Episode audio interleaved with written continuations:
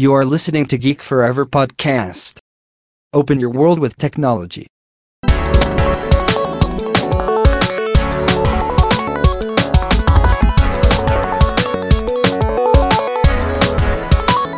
This is Geek Story.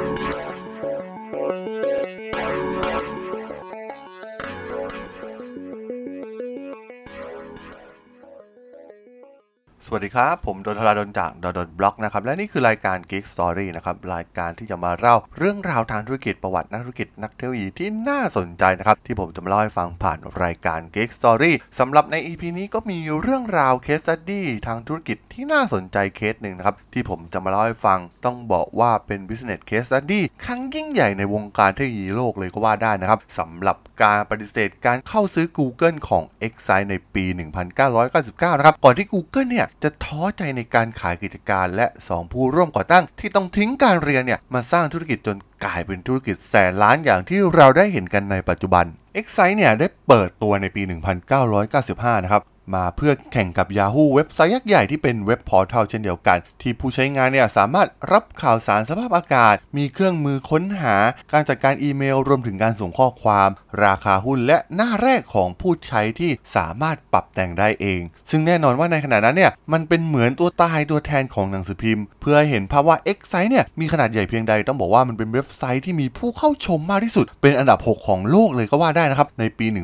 1996 และในปี 2000 เนี่ย X ไซเป็นเว็บไซต์ที่มีผู้เข้าชมมากเป็นอันดับ 4 ของโลก X ไซต์ได้เจรจาข้อตกลงกับ AOL ที่ AOL เนี่ย ตกลงจะทำให้ X ไซกลายเป็นบริการค้นหาหลัก และบริการ Directory พิเศษของ AOL ซึ่งหากเรายังจำกันได้นะครับว่า AOL ในยุคก่อนเนี่ย ถือว่าเป็นเว็บไซต์ที่ยิ่งใหญ่มากๆนะครับ ซึ่งทำให้ดีลนี้เนี่ยเป็นดีลที่ยิ่งใหญ่และมีความพิเศษเป็นอย่างมากนะครับสำหรับ e x i โดยในปี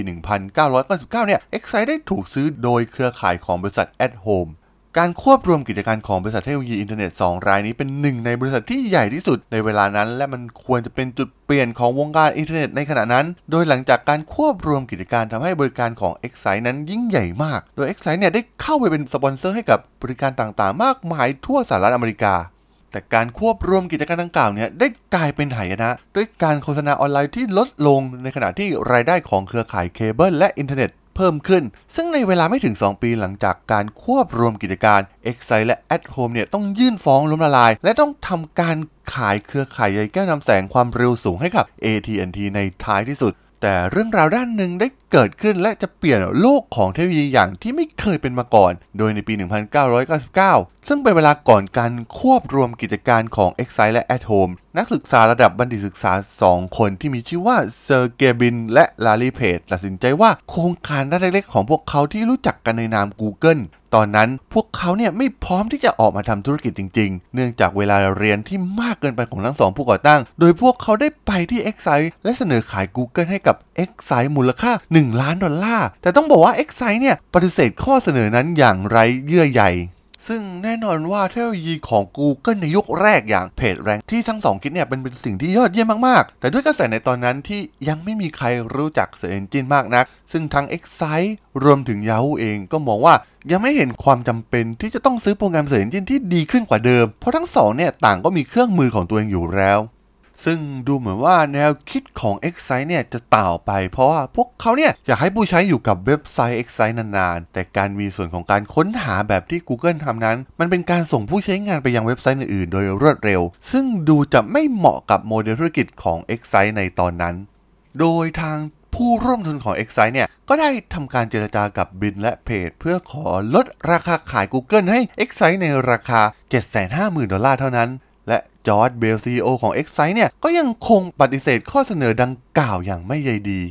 ซึ่งเหตุผลที่ x i ไม่ต้องการทำข้อตกลงดังกล่าวก็คือ รายละเอียดสัญญาที่เพจและบรินเสนอมาก็คือ x i เนี่ยต้องแทนที่เทคโนโลยีการค้นหาด้วย Google นั่นเอง ซึ่งพวกเขามองเป็นโปรเจกต์นักศึกษาเพียงเท่านั้น ไม่ได้เห็นศักยภาพที่แท้จริงของ Google แต่อย่างใด แต่ในวันนี้อย่างที่เราได้ทราบกัน Google มีมูลค่ามากกว่า 7 แสนล้านเหรียญ ซึ่งเป็นหนึ่งในแบรนด์ที่เป็นที่รู้จักมากที่สุดในโลก และเป็นหนึ่งในไอคอนของอุตสาหกรรมเทคโนโลยีในยุคปัจจุบันในทางตรงกันข้าม ในตอนนี้เนี่ย e x i ได้รับการจัดอันดับให้เป็นเว็บไซต์อันดับที่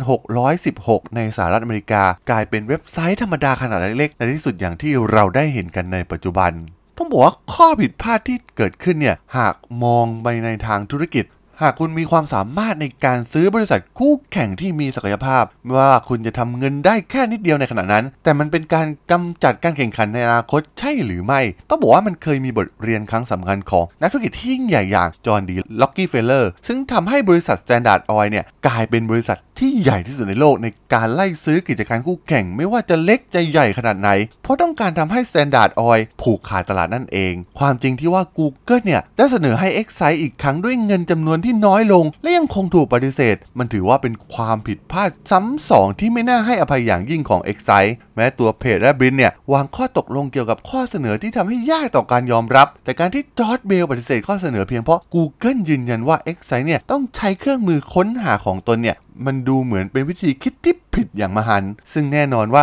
จอร์จ เบลเนี่ยอาจจะคิดอย่างดีแล้วว่า Search Engine ของพวกเขาเนี่ยติดอยู่ใน 10 อันดับแรกของเว็บไซต์ในโลกในขณะนั้นทำไมจึงควรเปลี่ยนสิ่งเหล่านี้ เพื่อฟังนักศึกษาที่ยังเรียนไม่จบจากสแตนฟอร์ดเลยด้วยซ้ำซึ่งการคิดแบบนั้นก็ทำให้เอ็กไซประมาทและไม่คิดเปลี่ยนแปลง ในอุตสาหกรรมที่มีการเปลี่ยนแปลงรวดเร็วอย่างอินเทอร์เน็ต ไม่มีการทดลองใดๆของ X ไซในการใช้ Google เนี่ย มาเป็นโปรแกรมค้นหาดูก่อนเลยด้วยซ้ำซึ่งพวกเขาเนี่ยควรจะลองใช้ดู เพื่อดูว่ามันดีแค่ไหน และมันจะทำให้ X ไซดีขึ้นได้อย่างไร X ไซทำข้อผิดพลาดมากมายตลอดประวัติศาสตร์ของบริษัท แต่ไม่สำคัญมากไปกว่า การปฏิเสธเข้าซื้อ Google ในราคาที่ต่ำและต่ำมากๆ เพียงแค่ 750,000 ดอลลาร์เท่านั้น ซึ่งอาจจะเปลี่ยนโฉมหน้าบริษัทของพวกเขาไปตลอดการก็เป็นได้นั่นเองนะครับผมสำหรับเรื่องราวของ x c i t e กับ Google ก็ผมก็ต้องขอจบไว้เพียงเท่านี้ก่อนนะครับสำหรับเพื่อนๆที่สนใจ เรื่องราวทางธุรกิจประวัตินักธุรกิจนักเทคโนโลยีที่น่าสนใจนะครับ ที่ผมจะเล่าให้ฟังในรายการ Geek Story เนี่ยก็สามารถติดตามมาได้นะครับ ทางช่อง Geek Forever Podcast ตอนนี้ก็อยู่ในแพลตฟอร์มหลักๆทั้ง Podbean Apple Podcast Google Podcast Spotify YouTube แล้วก็จะมีการอัปโหลดลงแพลตฟอร์ม b l o g d i t ในทุกๆ ตอนอยู่แล้วด้วยนะครับ ถ้ายังไงก็ฝากกด Follow ฝากกด Subscribe กันด้วยนะครับ แล้วก็ยังมีในช่องทางอีกช่องทางหนึ่งนะคือในส่วนของ Line แอดที่แอดทราดน T H A R A D H O L สามารถแอดเข้ามาพูดคุยกันได้นะครับ ผมก็จะส่งพอดแคสต์ดีๆ สาระดีๆ ให้ท่านในทุกๆวันอยู่แล้วด้วยนะครับ ถ้าอย่างไรก็ฝากติดตามกันด้วยนะครับสำหรับใน EP นี้เนี่ย ผมต้องขอลากันไปก่อนนะครับ เจอกันใหม่ใน EP หน้านะครับผม สวัสดีครับ